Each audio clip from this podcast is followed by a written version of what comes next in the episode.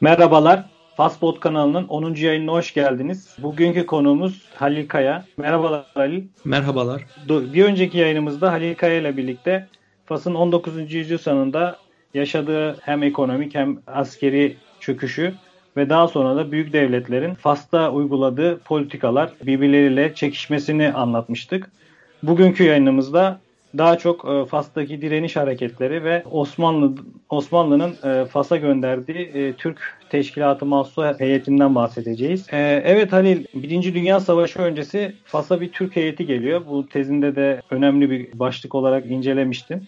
İlk olarak heyet Fas'a ne zaman geliyor ve ne gibi faaliyetlerde bulunuyor? Buradan başlayalım istersen. Tabii. E, şimdi bir önceki yayınımızda sen de belirttiğin gibi Fas'ın nasıl bir protektora, himaye devlet, ha, e, mehmi devlet e, pozisyonuna geldiğini, nasıl geldiğini incelemiştik. E, Almanya'nın ve Fransa'nın bilhassa Fas'ta rekabetine değinmiştik. Bu süreçte Osmanlı Devleti ile Fas arasında da bir takım diplomatik münasebetler kurmak için teşebbüsler oluyor. Bunlarda bilhassa Almanya'nın rolü çok fazla çünkü o dönem Osmanlı ve Almanya'nın da yaklaştığı bir dönem. Fakat sonuçsuz kalıyor. Resmi hiçbir ilişki kurulamıyor. Şimdi burada daha ziyade Fas'ın iç politikasına daha doğrusu Fas, Fas'ın tarihine bakmak daha yararlı olacaktır. 1900'lerin başından itibaren hem siyasi hem askeri hem de ciddi bir ekonomik krizle yüz yüze kalıyor. Fas yüz yüze geliyor.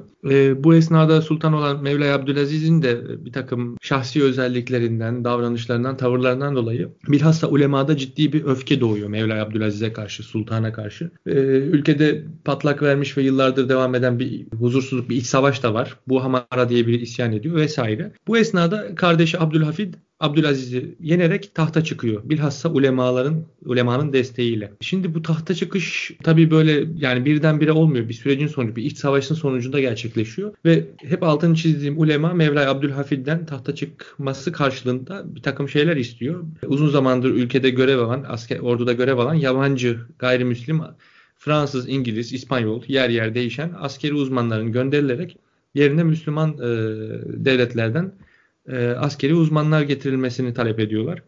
E, bunun neticesinde 1909'un e, Kasım'ında e, yaklaşık 10-12 kişilik bir Osmanlı askeri uzman kafilesi geliyor. Fakat şöyle bir durum var. Bu gelenler e, resmi bir kanalla gelmediği gibi, e, o dönem tabii teşkilatı mahsusadan falan da söz etmek söz, söz konusu değil.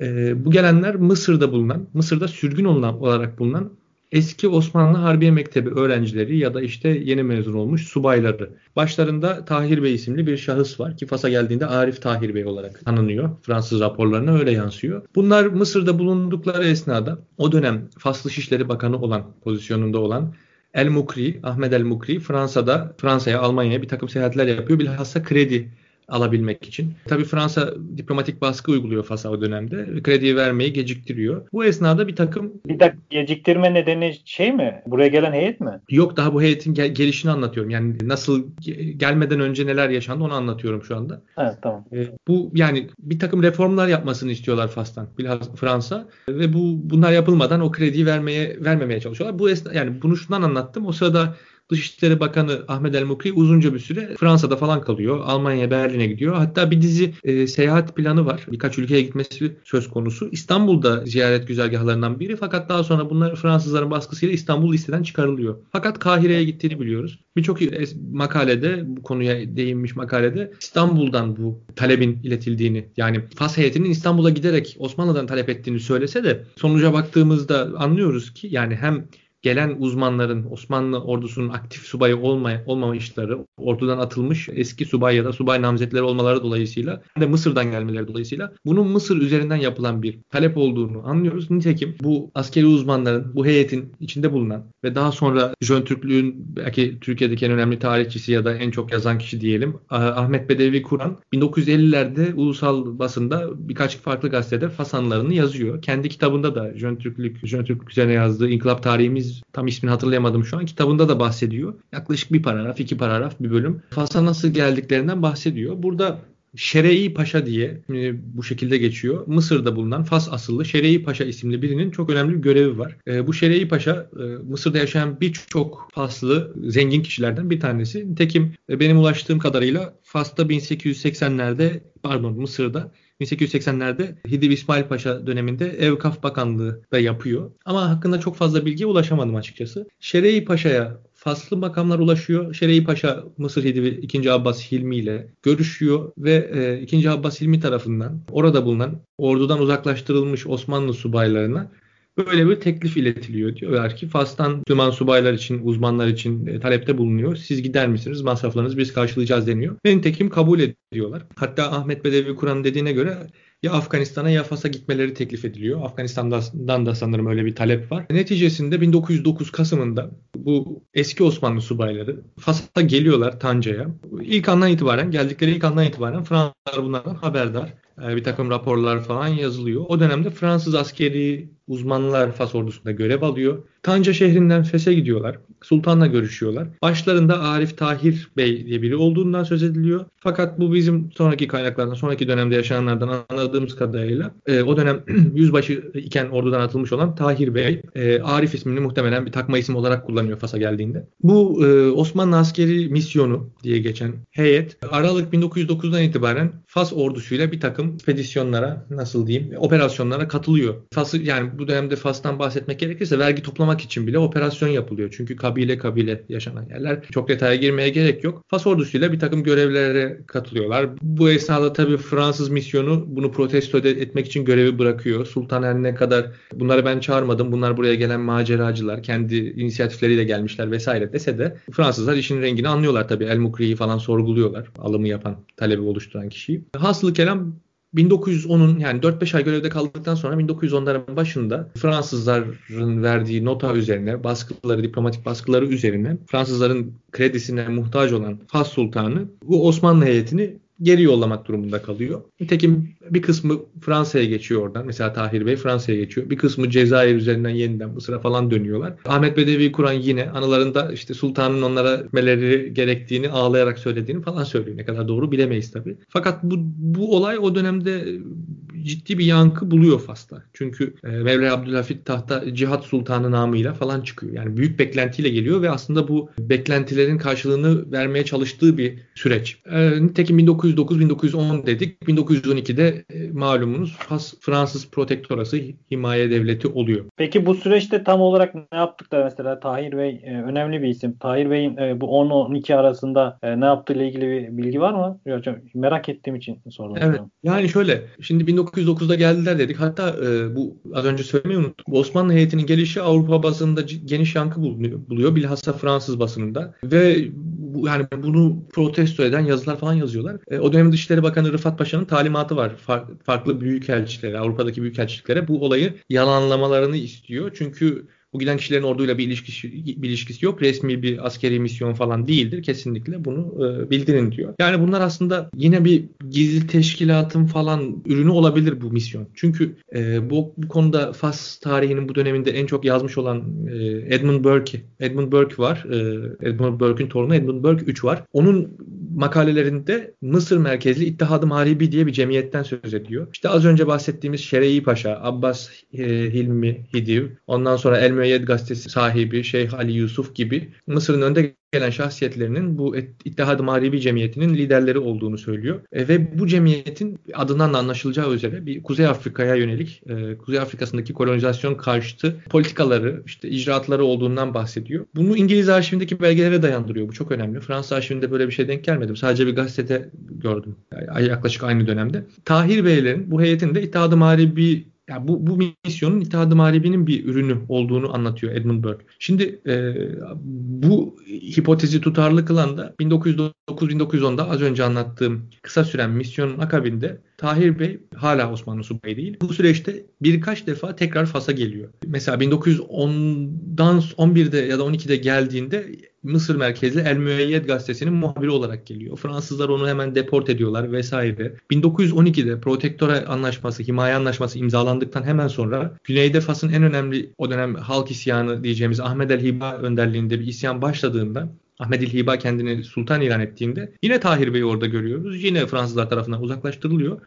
Yani hiç durmuyor. Bu esnada e, Peki Trabzon... o, görev, o göreve e, ait belgede yani belge Yani o bir yine resmi görev olarak mı geliyor? Nasıl yani? E, Yok o dönemde hiçbir, hiç, ya bunların hiçbiri Osmanlı ile ilgisi olan şeyler değil. Az önce söyledim. Hatta Dışişleri Bakanı yalanlamalarını ve böyle bir şey olmadığını yani Osmanlı ile ilgisi olmadığını söylemelerini istiyor. Çünkü yok yani resmi hiçbir yazışma yok. O El Mukri'nin heyetinin İstanbul'a gelmediğini de biliyoruz. Güzergahta var normal planlanan güzergahta ama çıkarılmış Fransızların baskısı, baskısı sonucu. İşte Tahir Bey'in üzerinde bulunan referans mektubun, mektubunun Mısır'daki Fas orijinli Şerei Paşa tarafından yazılmış olduğunu biliyoruz. Bu, bu insanların Mısır'dan deniz yoluyla geldiğini biliyoruz vesaire vesaire. Hiçbir şekilde. Zaten o esnada yakın zamanda yazılmış bir tez vardı. Hasan Ali Polat'tı galiba. ikinci meşrutiyet dönemi üzerine. Tahir Bey'in e, ordudan atılma sebebi yani e, ikinci meşrutiyetten sonra Türk devriminden sonra işte Abdülhamit rejimi lehine bir takım espiyonaj faaliyetleri. Yani bundan dolayı ordudan uzaklaştırılıyor. Bunlar Mısır'da sürgün olarak bulunuyor. Tekrar ifade etmek gerekirse. Şimdi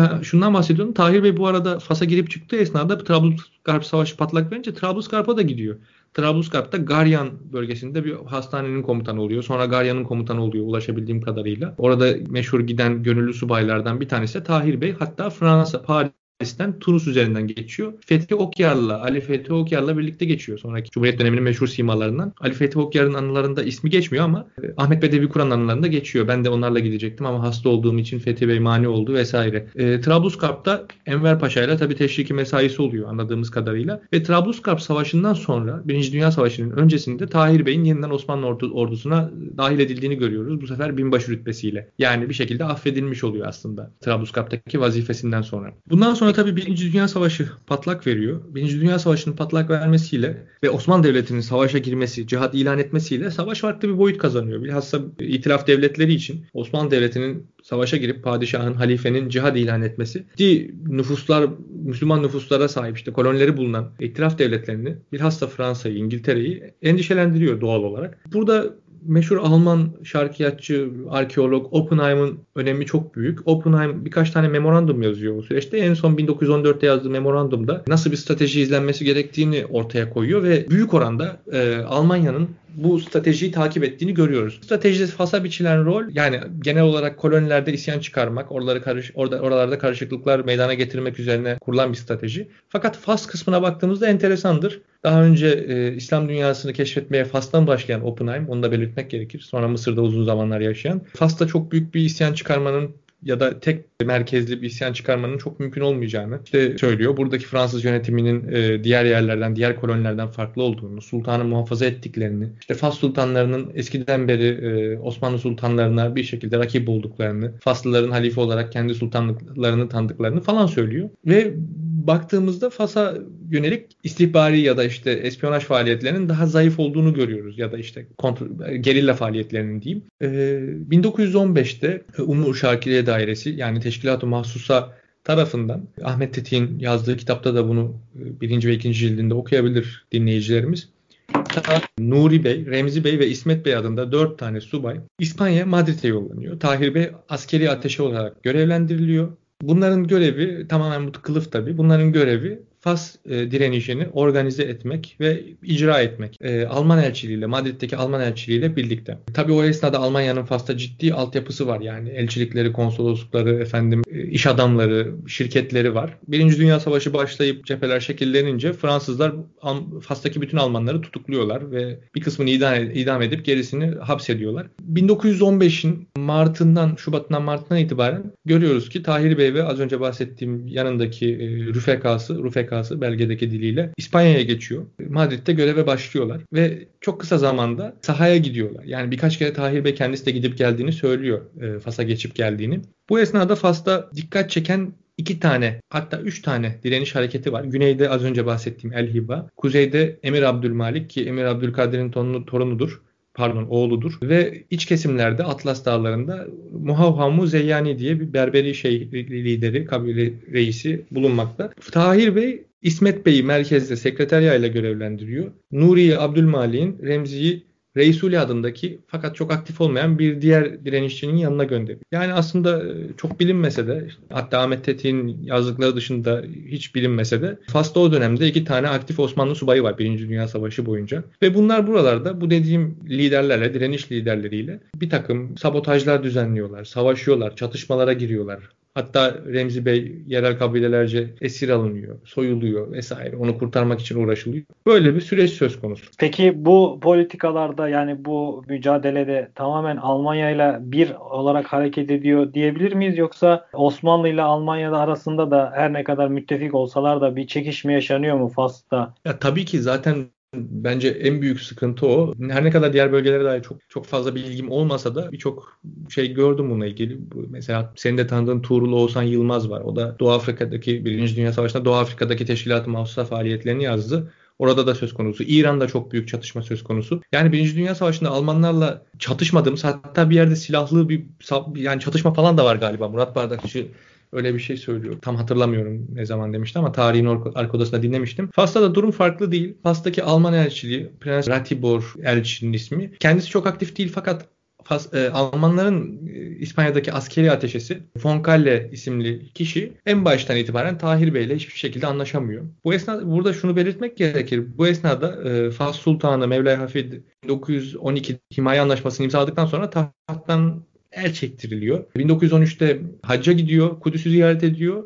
1914'te savaş başladıktan sonra da İspanya'ya taşınıyor. Ve Fransızlar bunun Fas'taki bütün mal varlığına vesaire el koyuyorlar. Ve Tahir Bey geldiği ilk günden itibaren eski Sultan Mevlay Hafid ile irtibata geçiyor. Burada unutmamak lazım. Tahir Bey'in ve o bahsettiğimiz Osmanlı askeri misyonunun Fas'a gittiğinde sultan olan kişi ya daha doğrusu onları çağıran kişi Mevlay Abdülhafid. Yani o dönemde bir ilişkileri söz konusu. Ve neticesinde Tahir Bey'in çabaları sonucunda Osmanlı ve Almanya e, Tahir, Mevlay Hafid'in sultanlığını tanıyor. Yani savaş boyunca Osmanlı ve Almanya Fas Sultanı olarak Mevlay Abdülhafid'i tanıyor. Bu çok önemli. Hatta bir anlaşma söz konusu. Yani savaşın başarısız şekilde sonuçlanması neticesinde İstanbul'da Mevlay Hafid'in makamına ve itibarına uygun bir maaş ve bir konak tahsisi falan gibisinden maddeler var. Yani Mevlay Abdülhafid Fas direnişinin başı sayılıyor. Bu plan çerçevesinde en önemli kısım da şu. Mevla Abdülhafid'in Fas'a geçirilerek direnişin farklı farklı yerlerde parça parça devam eden direnişin başına geçirilmesi planlanıyor. Fakat Almanlar buna yanaşmıyor. Mevla Hafid bir sürü bahane sürüyor vesaire. Senin soruna tam olarak gelecek olursak zaten bence Fas'ta ciddi başarıların önündeki en büyük engel bu. Yani e, Osmanlı subaylarının az önce bahsettiğim Osmanlı subaylarının bulunduğu her cephede, her e, direniş liderinin yanında birden fazla Alman subayı ya da işte Fransız Legion Étrangère denilen yabancı askerler alayından firar etmiş olan Almanlar var. Ve bu Almanların çok galip faaliyetleri var. Mesela operasyon için en önemli bölgelerden biri o dönem Birinci Dünya Savaşı boyunca tarafsız olan İspanyol kontrolündeki bölge. Yani Fas'ın bir kuzey kısmında İspanyolların kontrolünde. Bundan geçen bölümde bahsetmiştik diye hatırlıyorum. Bahsetmiştik. Evet bu bölgeden operasyonlar yapılıyor ve İspanyollar da tabiri caizse göz yumuyor bu operasyonlara. Burada bulunan Alman subayların çok garip hareketleri var. Mesela bulundukları yani İspanyol bölgesinde fakat faslı direniş Çi kabilelerle bunlar sonuçta aynı yerde karargah kuruyor. Bulundukları yerde Alman bayrağı falan açıyorlar. Yani şimdi adamlar zaten cihat ediyorlar kendilerince. Fransızlarla savaşıyorlar. İspanyollarla işbirliği yapmaktan bile memnun değil bir kısmı. Ve orada her ne kadar onlarla birlikte savaşsa da Almanlar e, geliyor ve işte üzerinde haç bulunan bayraklarını açıyorlar falan. Bu belki bugün biraz garip gelebilir ama o dönem Fas'ını anlamak için e, o dönem Fas'ını anlayarak baktığımızda çok önemli. Çünkü o dönemde Fas'ta her ne kadar artık kolonize edilmişse de iki yıl önce e, ciddi bir yani Hristiyanlık karşıtlığı var. Bu çok önemli bir şey. Bu bu tarz hareketleri var. Tahir Bey'in raporlarında bunlardan çokça şikayet ettiğini, Almanların Fas'taki durumu çok kritik bir hale soktuğunu ilettiğini görüyoruz raporlarında. Enver Paşa'ya, doğrudan Enver Paşa'ya yazıyor Tahir Bey. Bu çok önemli. Yani teşkilat-ı mahsusa iletişimini göstermesi açısından da çok önemli. Ee, az önce bahsettiğim gibi Tahir Bey ve von Galle sürekli çatışma halinde. Hiçbir şeyde hemfikir olamıyorlar. Almanlar tabii e, bu operasyonların en önemli finansörü hem insan hem para hem işte efendim silah manasında hatta tek finansörü oldukları için e, Mevlay Hafide, direnişçilere para akıtıyorlar sürekli. Söz sahibi olarak kendilerini görüyorlar. Bu birçok yerde böyle. En tekim Alman Genelkurmay Başkanı ismini unuttum. Enver Paşa'ya ilk önce bir yazıyor. İşte Tahir Beylerin görevden alınması, el çektirilmesi için. Daha sonra hatta böyle biraz ultimatom veriyor gibi bir şey oluyor. Yanlış hatırlamıyorsam. Ve Enver Paşa Tahir Bey ve yanındaki 3 subayın e, Amerika'ya tayinini çıkarıyor. 1916'da fakat onlar işte parasızlığı vesaire bahane ederek gidemeyeceklerini söylüyorlar. Zaten bu esnada Nuri Bey hala Abdülmalik'in yanında. Fas'ın kuzeyinde. Fas'ta kal şey, İspanya'da kalmaya devam ediyorlar Madrid'de. Tahir Bey hala Mevla Abdülhafid ile falan görüşüyor. Yani bu da enteresandır. Tekim hiç gitmiyorlar Amerika'ya. Fakat Fas işleriyle de uğraşmıyorlar. Uğraşmamak üzerine talimat alıyorlar. Almanlar Tahir Bey'in baştan beri tuttuğu bütün raporları işte Fas'a ilişkin bütün evrakı kendilerine teslim etmesini istiyor. Enver Paşa bununla ilgili emirler yazıyor. İşte maslahat güzar falan filan orada bayağı bir diplomasi var. Tahir Bey hiçbirini vermiyor. Artık hepsini imha ediyor yoksa ne yapıyor? Almanlar sonra bu Osmanlı subaylarını Fransızlara bilgi satmakla itham ediyorlar, suçluyorlar. Şeyler oluyor. Bu esnada önemli bir hadise olarak şunu zikretmek gerekir belki. 1912'de ee, Himaye Anlaşması'ndan hemen sonra güneyden isyan eden ve kendisini sultan eden hatta Marrakeş'i ele geçiren ama sonra Fransızlara yenilen Ahmet el Hiba bu dönemde Sultan Mehmet Reşad'a birkaç tane mektup yazıyor ve ona aslında onu halife olarak kabul ettiğini ifade ediyor bu mektuplarda. Bu çok önemlidir yani. Kendini Fas Sultanı olarak gören biri, ilan eden biri Osmanlı halifesinden yardım istiyor ve yani konjonktürel olarak bile olsa önemli bir husustur. Ve operasyonlarının daha iyi hale gelebilmesi için bilhassa topçu subaylar istiyor Osmanlı'dan ve bunun neticesinde Enver Paşa tarafından Ahmet Hayri Bey görevlendiriliyor 1916'da.